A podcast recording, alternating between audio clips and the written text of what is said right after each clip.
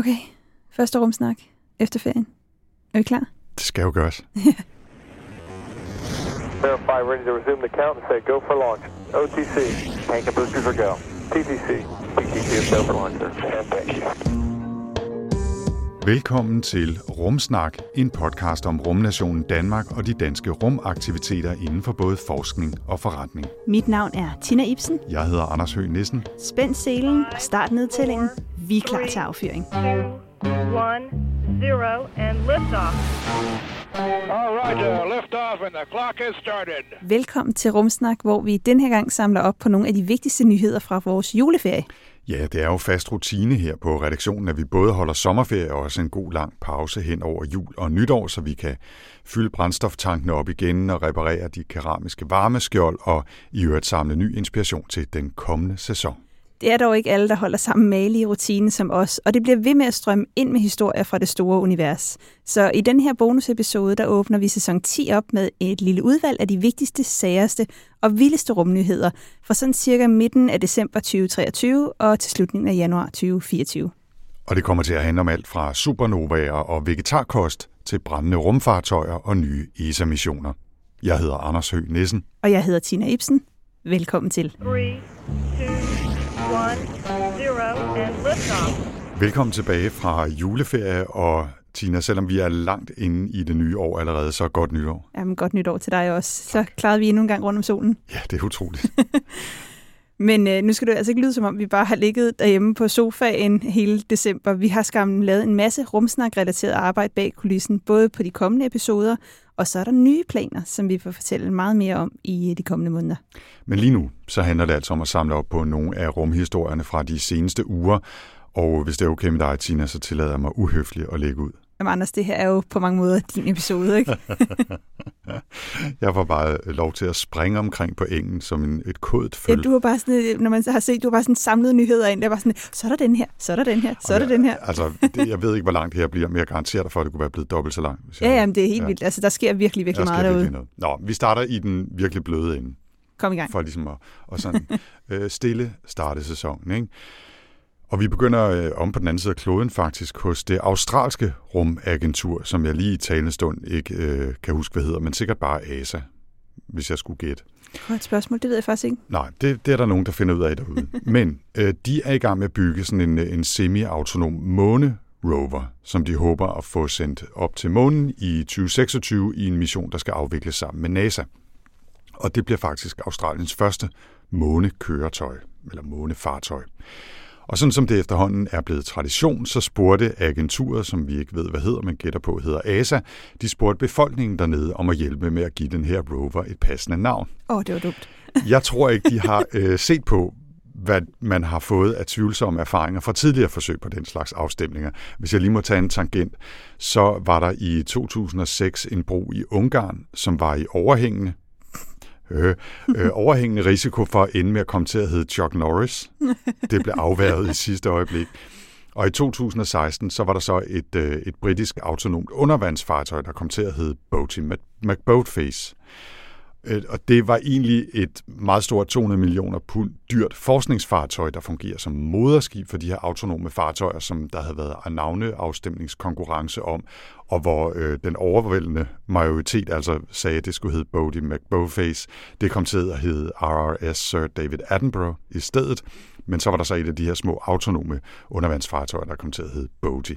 Anyway, der var Altså, afstemning. det er altså også det bedste navn ever. Det er et fantastisk godt navn. Og det synes de også i Australien, hvor forslagene til navne fagnede bredt. Der var de seriøse som Mateship og Kakira, som er et, øh, sådan et aboriginal øh, ord. Så var der Wombat og Walkabout, sådan en lidt mere kuriøse afdeling. Steve Irwin, som nogen måske kan huske som tv-personligheden øh, Crocodile Hunter. Og så var der selvfølgelig også øh, Rover McRoverface, øh, som et, et bud, der var højt op på listen. Men den her 20 kilo tunge månerover endte efter en tur forbi dommerkomiteen, som nok har luet lidt ud i tingene, med at få navnet Rover, som selvfølgelig spiller på kangaroo, kanguru, altså øh, Australiens nationaldyr. Og så er håbet i øvrigt, at køretøjet kan hjælpe landet med at tage det næste spring ud i rummet, som det hed i en pressemeddelelse. Badabam. Og det er rigtig morfar-humor, det, Det er så meget morfar onkel Anders øh, humor, så jeg tænker også, at vi måske skal tage navneforandring til Rumsnak von Rumfjes, måske, hvis vi skulle finde på en dansk version. Ja, nej. Nej. Du, du, du fik lov til at vælge, at vi skulle hedde Rumsnak, dengang vi startede, så øh, jeg tror Yes. bare, vi lukker den der. Okay. Spacey McSpaceface. Space McSpaceface, det er virkelig svært at sige. det er. Du har noget mere seriøst med til os, eller hvad, Tina? Ja, sådan øh, lidt mere øh, seriøse menneskelige end i hvert fald. Fordi sidste ja. år, der fortalte vi om det her Mars Dune 1-projekt, hvor en gruppe af mennesker har meldt sig frivilligt til at bo og arbejde, som om de er på Mars i et fuldt år.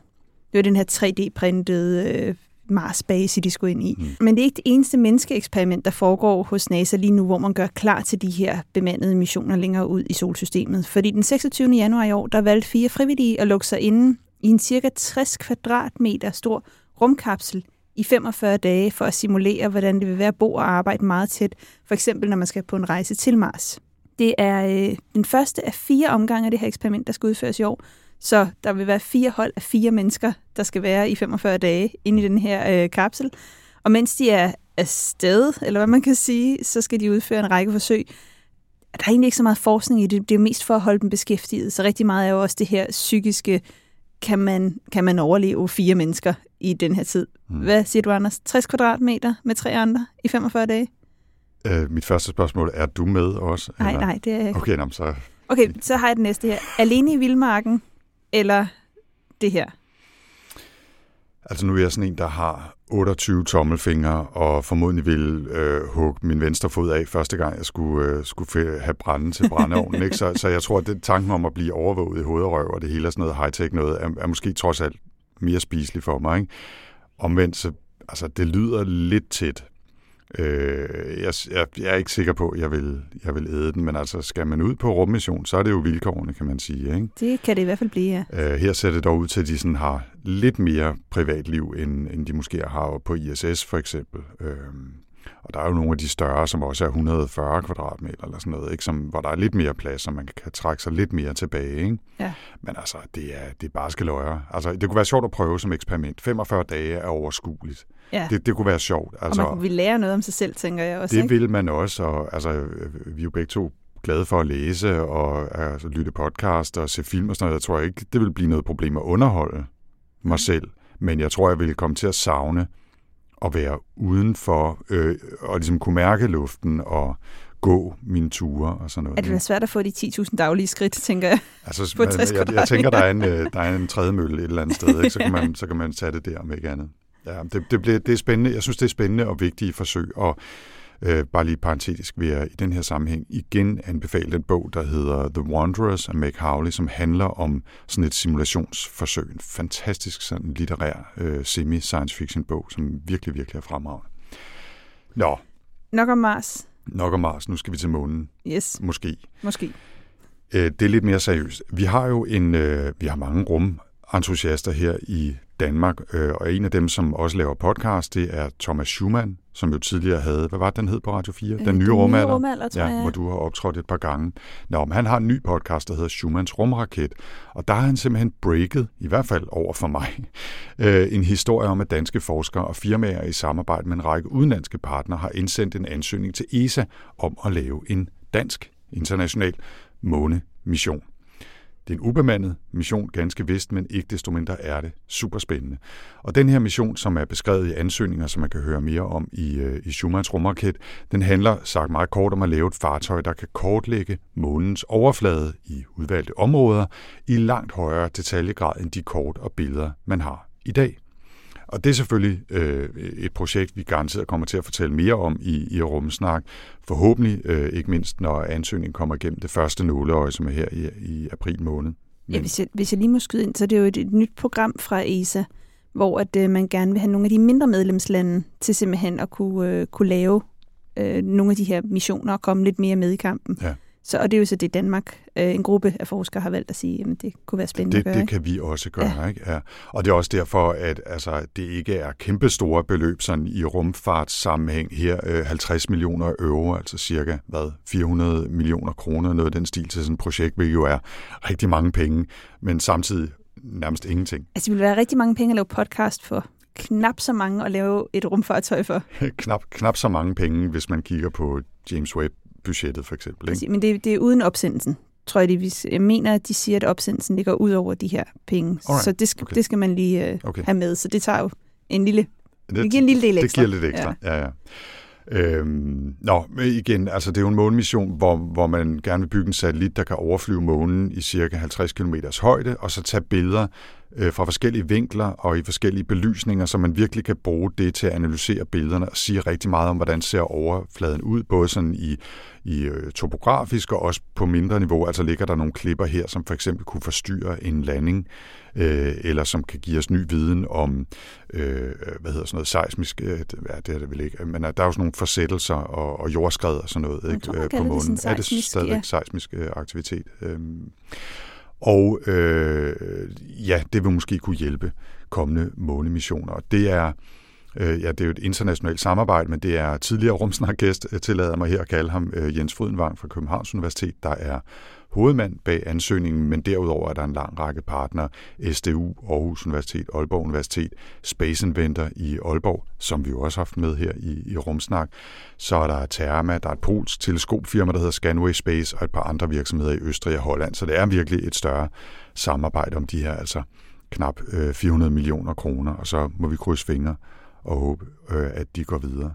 Og så må jeg lige indsparke også, mens vi er i gang med at være, hvad, hvad er det, vi siger, planet i egen atmosfære, Præcis. øh, at vi jo lavede en øh, episode 63, der handlede om at tage billeder og analysere dem, så man kunne lave bedre kort over månen. Og den linker vi også til fra vores show notes, fordi det er jo øh, relateret øh, til det her projekt, kan man sige, eller ideen i det her projekt. Ikke? Ja, helt bestemt. Du har noget med mere, trods alt. Jeg har jeg har mere. Jamen, vi har- ordentlig vi har- altså, lige om lidt. Vi har jo, øh, vi, vi har jo mange nyheder, der er jo sket meget. Der er sket meget, ja. Øh, men som vi jo flere gange har fastslået her i studiet, så er du, Anders, jo meget ældre end mig. Helt utrolig meget ældre. utrolig meget. Ja. Så, så kan du huske sidste gang, Hallis komet var tæt på jorden? Ja, det kan jeg faktisk godt. Jeg og var du ude at se den? Ja, det var nemlig. Ja, øh, det var i 86, ikke? Jo, Øh, præcis. Og øh, det har været i... Var det i foråret engang? Det Det var, ja, det var i, Ja. øh, i starten af året 86. Ja, februar måske har jeg sådan inde i hovedet, Mm. mm. at jeg kan tydeligt huske, at jeg satte uret til at stå meget tidligt op en, en morgen, hvor det var meget koldt, og jeg absolut ikke havde lyst til at stå op, og cyklede op på toppen af en bakke der i Assens, hvor jeg boede og kiggede op og så Hallis komet, og tænkte rigtig meget over, okay, hvis jeg virkelig øh, spiser mine gulerødder og, øh, og går mine skridt, så, øh, så kan jeg måske få lov til at se den vende tilbage en gang. Ja, og det er jo nemlig det. Nu er vi jo så et stykke af vej. Nu er vi jo så et stykke af vej. Jeg er jo fra september 86, så øh, født i september Du 86. skal virkelig klemme ballerne sammen for at nå at se den to gange. Ja, det skal jeg. Ja. Det, det, det tvivler jeg på, men Ja. jeg håber der jo på én gang. Mhm. Øh, Hallis komet er øh, omkring 76 år om at tage en tur rundt om solen.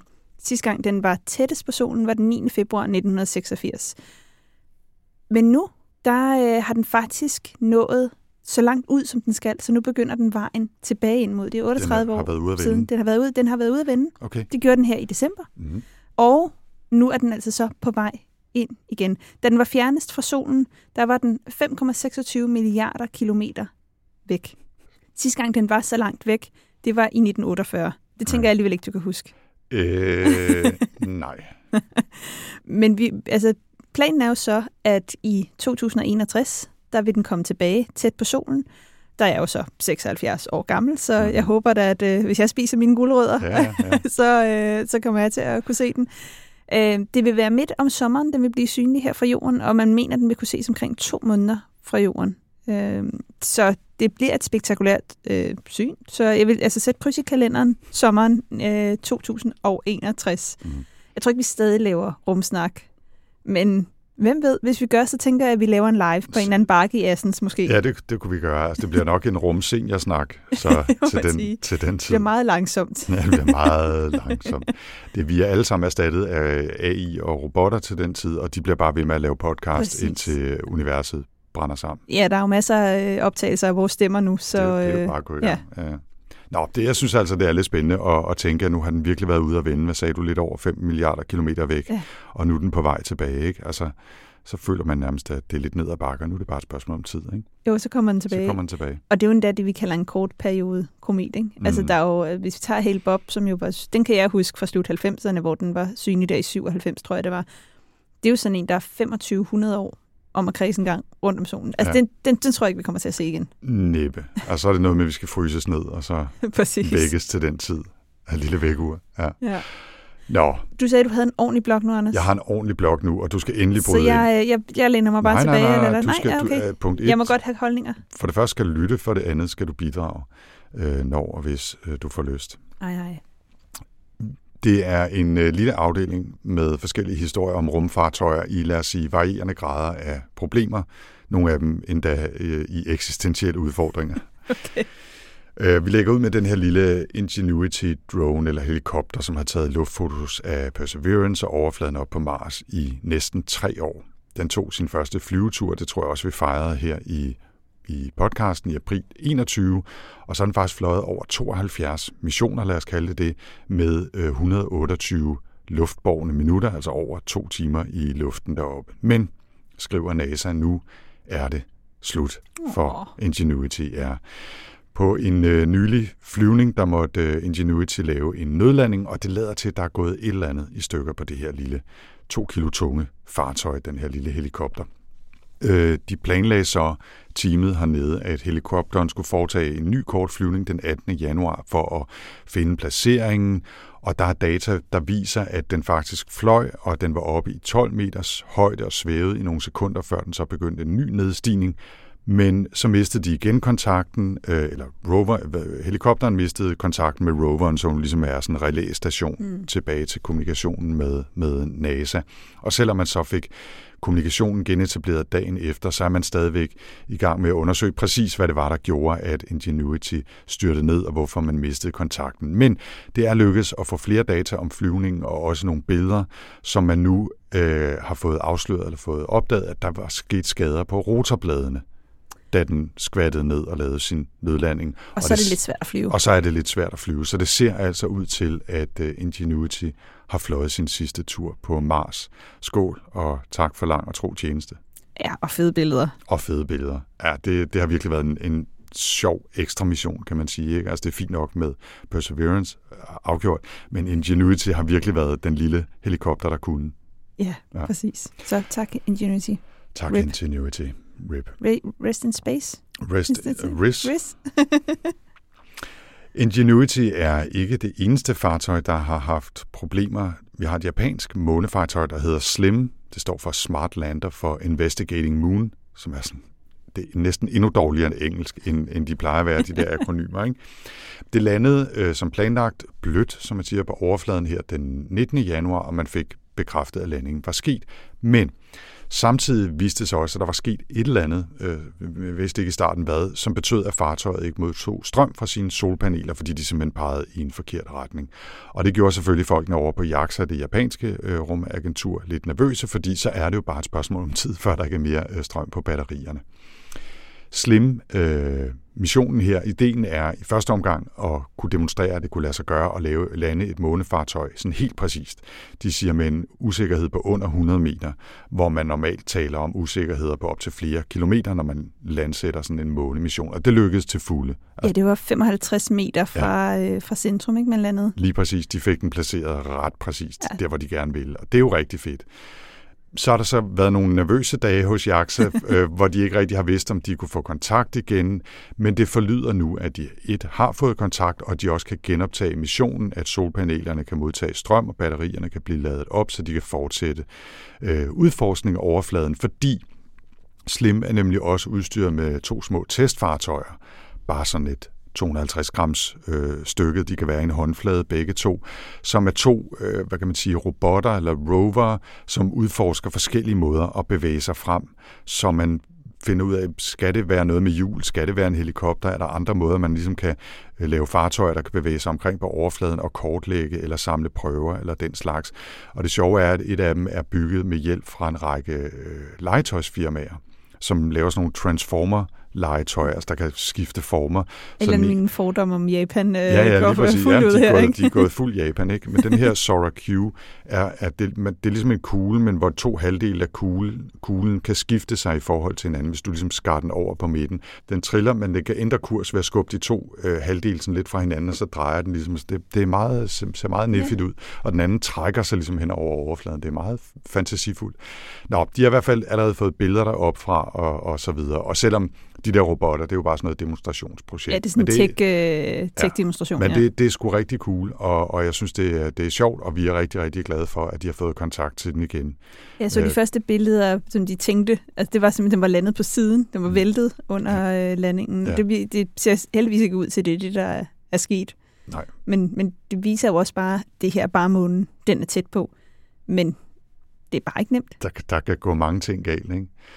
Og, og tillykke. Øh, jeg er glad for at høre, at det lykkedes. Ja, det er flot. Ja, det er- altså, det er JAXA, jeg synes, jeg laver ret mange spændende ting for Ja. tiden. Altså, det virker som om, at de øh, virkelig er i gang med ikke bare at ligesom ride med på nogle samarbejder fra andre, men er ved at få en, øh, en ret stor rumsektor op for sig selv. Ja. Både med launchers og, øh, og missioner osv. Ja.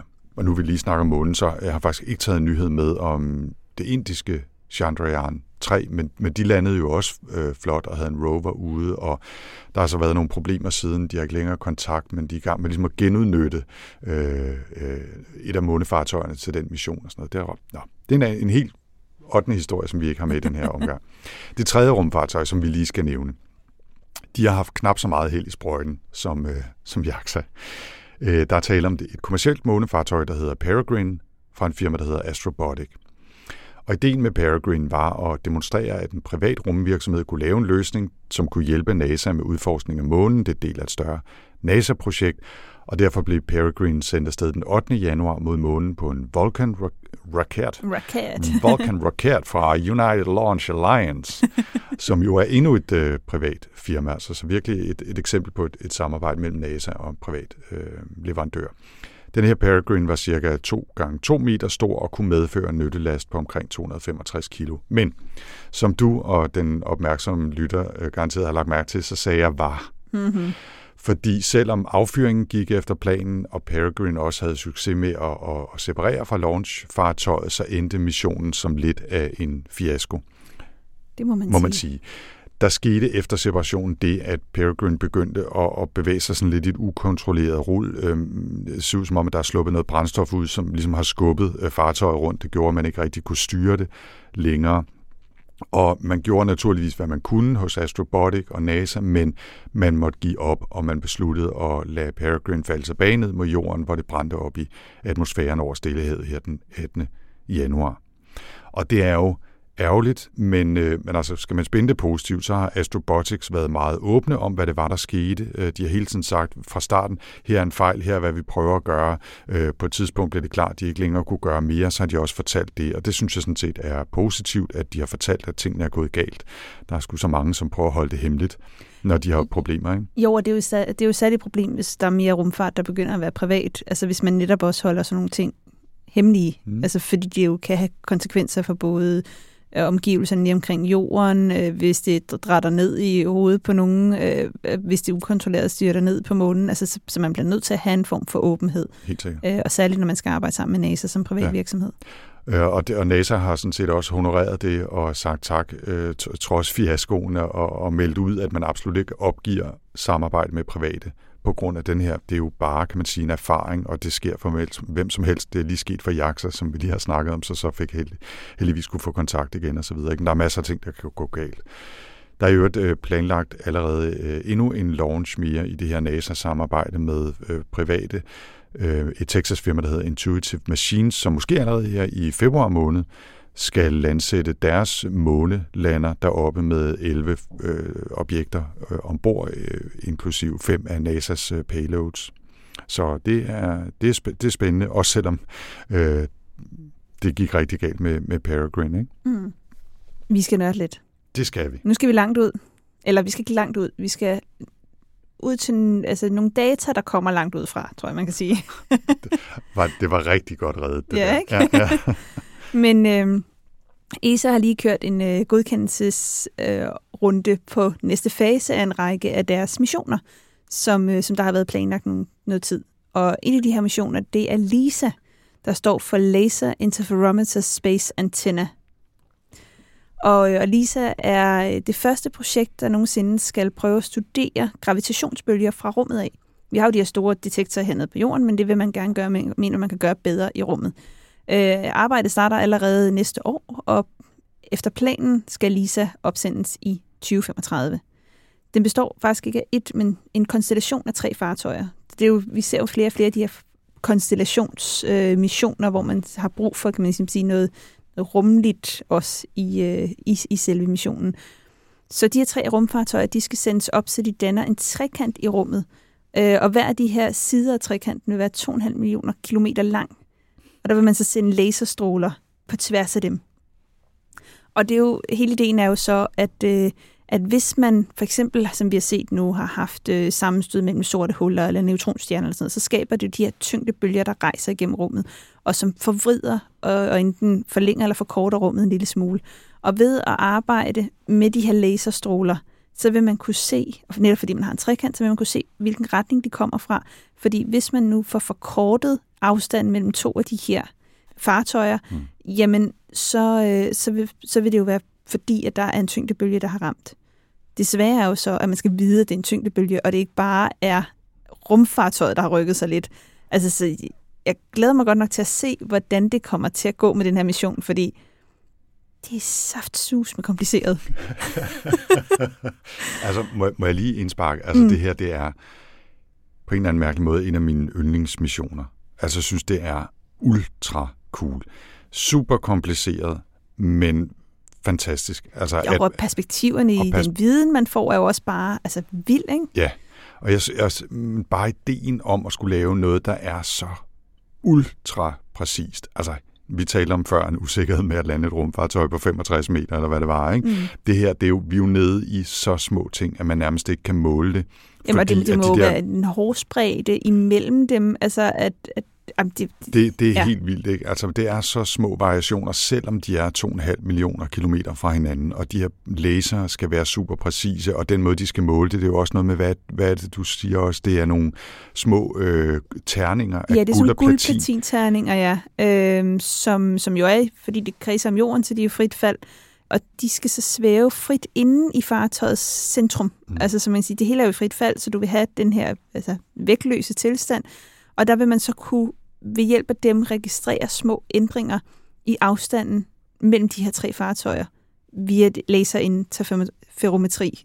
Laserinterferometri, det er Sådan. ikke nær nemt. Den er virkelig svært. Øh, og det er jo faktisk lidt det samme, man har gjort på Virgo hernede på, og LIGO på jorden. Øh, det er bare så noget, der er to kilometer langt, i stedet for ja, millioner. millioner ikke? Altså, kilometer, ja. så, øh, så det bliver virkelig, virkelig spændende. Ja. Og, øh, Altså jeg vil sige, det, det, det, det bliver øh, super spændende. Jeg synes, det er et ultra cool projekt, og som, mm. som du sagde, så er det spændende at se, om de overhovedet kan få det til at, at fungere. Ikke? Altså, men det er jo også noget, som, hvad blev vi enige om, skulle øh, starte her nu, øh, opsendes i 35, hvis mm. alting går efter planen. Ikke?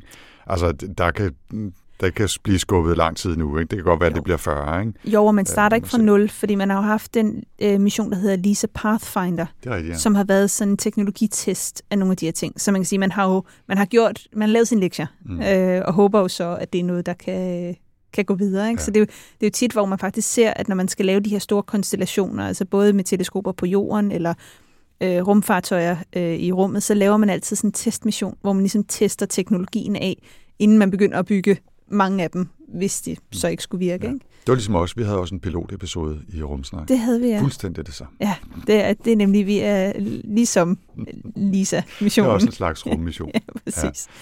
Men øh, ja, så, øh, så til den glæder jeg mig til, ja. selvom øh, der går lang tid, før vi får set noget mm. til den. Apropos øh, rummissioner, som vi godt kan lide, så bliver vi også lige nødt til at følge op på Osiris Rex-missionen, som vi jo blandt andet valgte som årets mission 2023 i vores øh, Best of-episode øh, tilbage i december sidste år. Og meget kort fortalt, så er det jo den her mission, som har været ude at hente en prøve af støv og sten fra asteroiden Bennu, og som landede en lille prøvebeholder med faldskærm i september over i Utah. Men som vi har fortalt flere gange, så havde man jo nogle problemer med at åbne beholderen. Man kunne simpelthen ikke få løsnet de sidste to skruer. Jeg tror, der var 37 i alt, og de sidste to kunne man simpelthen ikke øh, få løsnet. Man var i hvert fald bange for at forsere det, fordi man jo virkelig ikke må forurene den der prøve, der er der indenfra. Hele ideen er jo at kunne analysere den, uden at komme til at forurene den med jordbakterier, eller, øh, eller hvad der ellers skulle være. skruerne, eller et eller andet. Sådan noget, ikke? Ja. Øhm, nu var det jo også sådan, at de havde samlet mere end rigeligt sammen, så ude for selve prøvekammeret, som kan holde 250 gram materiale, der lå der også 70 gram støv og sten, som ligesom lå i det ydre kammer, som simpelthen var for meget, øh, som, som de havde samlet op dengang. Så der har jo allerede været lavet analyser af materiale. Men man vil selvfølgelig også meget gerne kunne åbne beholderen og se på resten af prøven. Det var lidt ligesom pointen. Det var ligesom ideen med det. Så der var en øh, længere periode her hen over vinteren, hvor NASA så har udviklet et nyt værktøj og testet det i hoved og røv, som de jo gør. Og nu lader det faktisk til, at det lykkes dem at fjerne de sidste to skruer, så de kan komme ind til selve hovedprøvebeholderen og forhåbentlig også snart gå i gang med at sende prøver af materialet fra Bennu rundt til en masse forskere øh, i verden, inklusiv jo et hold, hvor også Martin Bissau fra Starplan-centret på Københavns Universitet, som vi besøgte i efteråret, skal øh, snuse lidt til det her materiale. Ja, det glæder han sig nok Det bliver til. spændende, og det tror jeg, det tror jeg helt sikkert, han, han glæder til sig. Så det er i hvert fald den forløbige afrunding på den historie, men jeg er sikker på, at vi kommer til at høre meget mere om Bennu senere. Præcis. Anders? Ja. Ingen nyheder uden James Webb. Yay! James Webb 2024. ja, præcis. Ja. Altså, jeg burde måske have startet, men så havde vi ligesom fået den ud af Nej, nej, nej. vagten, Jeg har bare men, siddet og øh, ventet med tilbageholdt åndedræt. Kommer der noget James Webb? og Og det gør der så. Det gør der. Et hold astronomer har nemlig fundet det fjerneste og ældste sorte hul nogensinde observeret. Okay. Så det er jo det, James Webb kan. Se ting langt væk. Det her sorte hul, det befinder sig midt i øh, den galakse, der hedder GNZ11, som Nå, også længe ja. har haft... Ja, ja, ja. øh, Den, den kender man jo ikke. øh, den ligger 13,4 milliarder lysår væk, og så ses den derfor, som den så ud blot 400 millioner år efter Big Bang. Altså, så det er jo et helt det tidlige univers. Den er omkring 6 millioner gange så tung som solen, det her sorte hul. Øhm, og det man kan se, det er, at den er ved at opsluge materiale fra den her galakse, den ligger i. Så der er materiale, der falder ned, og så begynder det at lyse op, og det er jo så det, James Webb-teleskopet har kunne se. Men det, at vi har så stort et sort hul så tidligt i universet, det udfordrer faktisk nogle af de teorier for, hvordan man har fået skabt de her supermassive sorte huller, som vi kan se der i centrum af mange galakser. Fordi noget af det har været, jamen, man starter med at have stjerner, der eksploderer, og fra den her eksplosion, jamen, så får vi dannet, øh, fra en supernova, så får vi dannet et sort hul. For det her sort hul, de kan så merge, det ved vi jo nu med tyngdebølger, at de kan støde sammen og vokse til større og større sorte huller. Og så har man ment, at det er derigennem, at vi får større og større sorte huller, til vi ender med de her supermassive sorte huller. Men 400 millioner år efter Big Bang, er der bare ikke været særlig lang tid til, de har kunne vokse så store. Så, så det her med, at vi starter med et frø, der så vokser så større, giver ikke mening mere. Så der må være et eller andet, hvor man kan få mere instantant dannet sorte huller tidligt i universet. Altså, hvor de kan suge mere materiale til så ja, hurtigere. der måske eller... simpelthen er materiale, der er så tæt sammen, at det kollapser til et sort hul. Altså det er der nogen, der har snakket om. At fordi man kan ikke nå med et lille sort hul, og så få det vokset op, så det må have dannet sig. Ja. Og det er lidt noget af det samme, man har set med nogle af de her meget store galakser, der er blevet dannet i det tidlige univers, at det er heller ikke noget, hvor de langsomt har kunne bygge sig op. Så James Webb har, som man jo havde håbet på og lidt lovet, virkelig omskrevet fortællingen, vi har om det helt tidlige univers. Ja. Og vi kommer bare til at have mere. Det her er jo bare én ting, man har set. Ja. Så Der er masser af ting, der udfordrer vores forståelse, som vi altså, nu opdager via James Webb. Altså, Ja. det, jo- det leverer jo lige præcis varen, ikke? Præcis, Ja. og det er derfor, det er verdens bedste teleskop. Universets bedste teleskop, vil jeg påstå næsten. Nej, ja, okay, nu, nu ro på, ikke? Øhm, helt parentetisk, så hørte jeg for ikke så længe siden en podcast om øh, et meget lille antal mennesker, som har en genetisk øh, mutation, som gør, at de meget hurtigere kommer i puberteten. Altså, de, de starter nærmest med at være i puberteten, når de bliver født. Jeg glæder mig til at høre, hvad Og- det har med rummet at gøre. Jamen det er fordi, at øh, så vokser de også hurtigere. Og, og de havde fået fat i en, der fortalte, altså som lider af, har den her lidelse. Og, og han fortalte, at, at allerede som toårig, der var han på størrelse med en 6-7-årig. Og da han var 6-7 år, der lignede han altså en, en ung mand på 16-17 år, hvilket jo gav ham helt utrolig mange problemer med at være til stede i sociale sammenhænge, fordi alle... Fordi hjernen er stadig en 6-årig. Hjernen er stadigvæk ja. som en, en 4-5-6-årig, men han ligner en, der er 10 år ældre. Ikke? Altså, at det, det var, virkede han som om, han var sådan nogenlunde stabil nu, men han virkelig, virkelig haft mange problemer. Ikke? Pointen i den her sammenhæng er, at det er lidt ligesom de der galakser, eller de der sorte huller, mm. som jo i virkeligheden skulle være på størrelse med en etårig eller toårig, et spædbarn, men er 6, ligner de 6, 7 år eller 12 år. Og nu skal vi prøve at forklare, hvordan det kan være. Ja. Jeg siger ikke, at det sorte hul har en genetisk mutation, vil jeg bare lige understrege. Så vi, øh, jeg tænker, vi bevæger, altså, vi bevæger os ud i lidt, hvis vi snakker om uh, sorte huller, der har bevidsthed, eller... det var overhovedet ikke det, jeg ville hen. Jeg vil bare komme med en analogi til, hvorfor det er så mærkeligt, det her sorte hul. Altså øh, mm. den her observation, hvorfor ja. den udfordrer vores vanlige forestillinger. Og det er altid fedt at blive udfordret. Det er det helt sikkert. Nå, vi... Anders, der, der står rumsalat her. Ja, det gør der faktisk. Jeg har mig med at lave små overskrifter, og rumsalat synes jeg er en dejlig overskrift. Det er et dejligt ord, rumsalat. Det er øh, måske den sidste opsamlingsnyhed i den her episode. Læg mærke til det lille måske. Og måske mere i kategorien bonus end en egentlig rumnyhed. Men jeg lovede dengang tilbage for efterhånden over en halv time siden i vores intro og sige noget om vegetarkost. Så det må vi ikke glemme. Og det er altså fordi, der er en række forskere fra noget, der hedder American Chemical Society, som har forsøgt at lave det perfekte rummåltid i første omgang til mandlige astronauter. Og der er selvfølgelig en række behov og ikke mindst begrænsninger her. Man kan jo ikke bare lige stikke ned i supermarkedet eller besøge grønhandlere nede på hjørnet, og maden smager anderledes i rumfartøj, og der er nogle krav til ernæring og vitaminer, og det skal jo helst også kunne dyrkes lokalt osv. osv. Og så variation jo også et, et, et krav typisk øh, også fra astronauterne selv, især på længere missioner til Mars.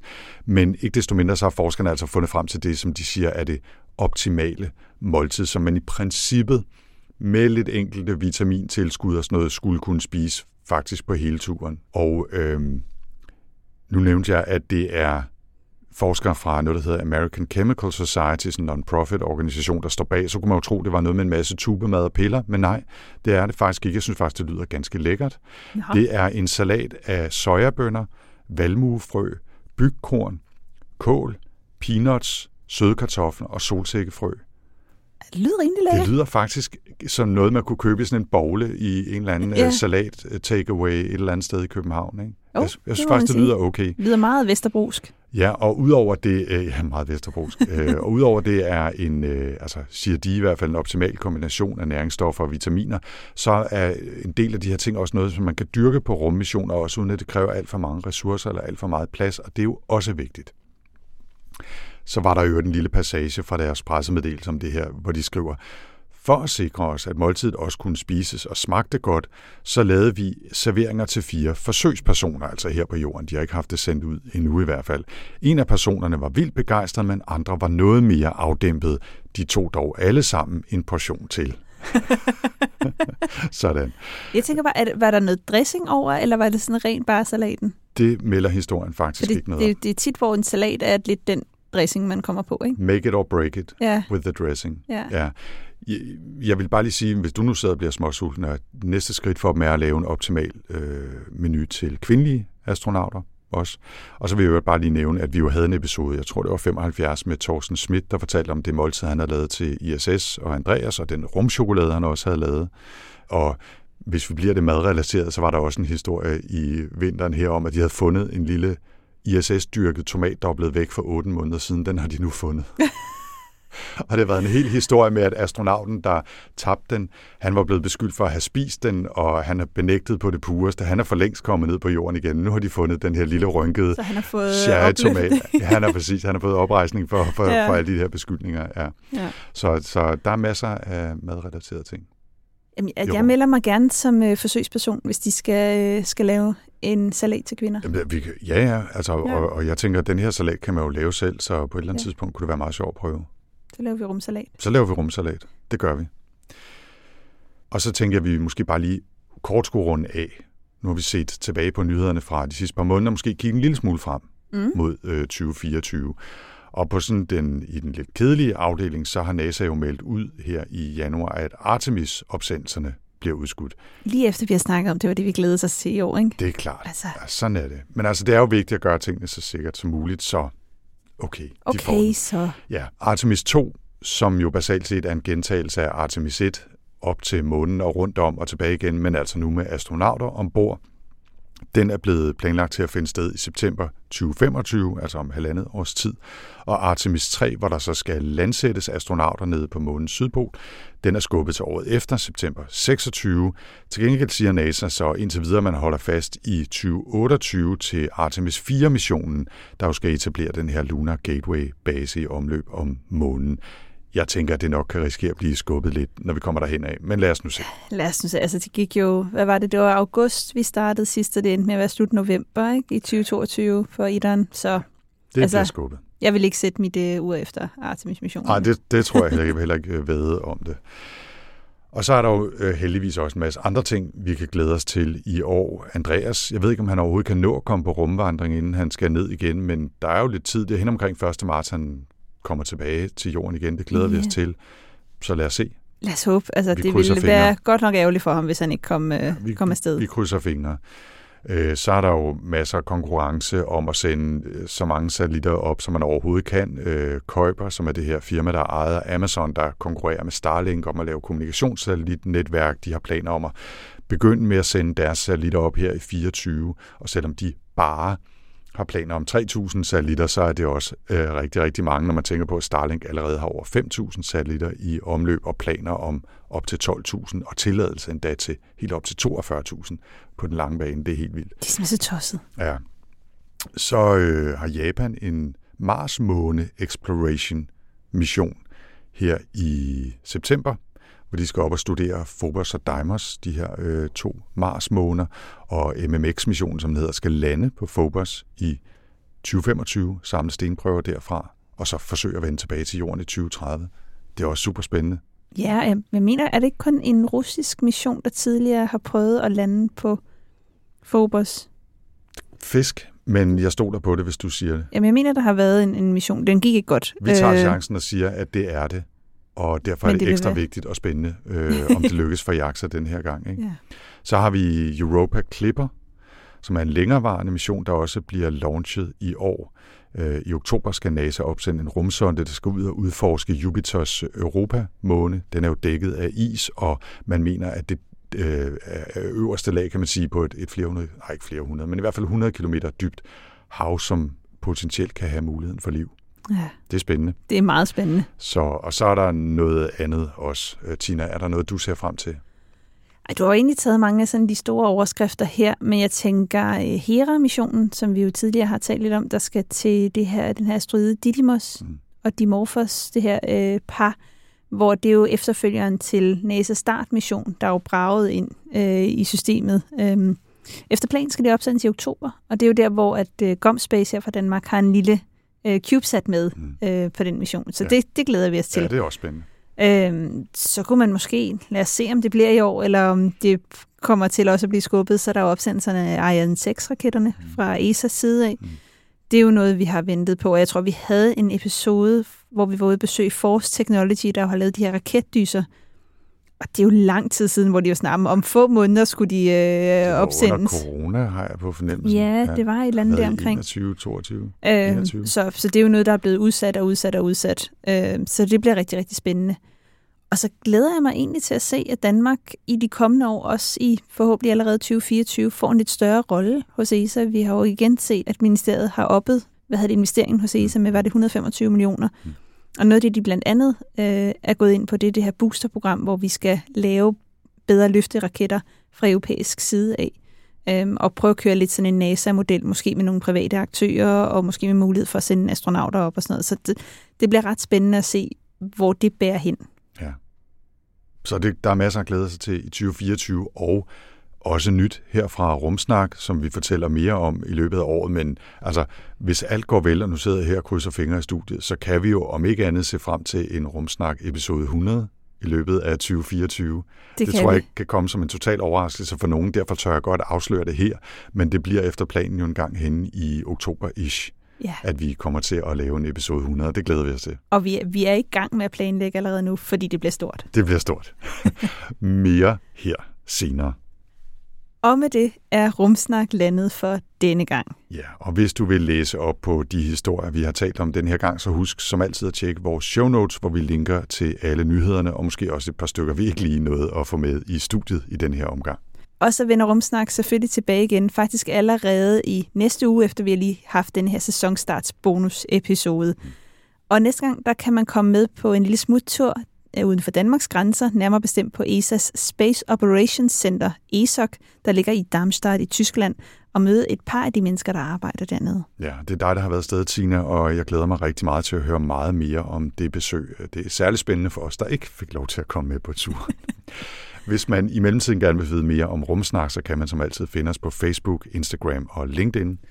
Og man kan også læse mere om os på vores egen hjemmeside rumsnak.dk, hvor vi også har en lille butik med rumsnak merchandise. Hvis man har spørgsmål eller kommentarer til os, så kan man altid skrive til os på info eller selvfølgelig på vores sociale medier. Husk også, at hvis du synes, det har været spændende at lytte til Rumsnak, så er du meget velkommen til at dele med familie, venner, bekendte astronauter, eller hvem der nu måtte være interesseret derude. Hvis du kender en astronaut, som ikke kender rumsnak, Så er det nu. så er det nu. Rumsnak er støttet af Otto Mønsteds Fond og bliver produceret af Podlab. Jeg hedder Anders Høgh Nissen. Og jeg hedder Tina Ibsen. Tak for denne gang.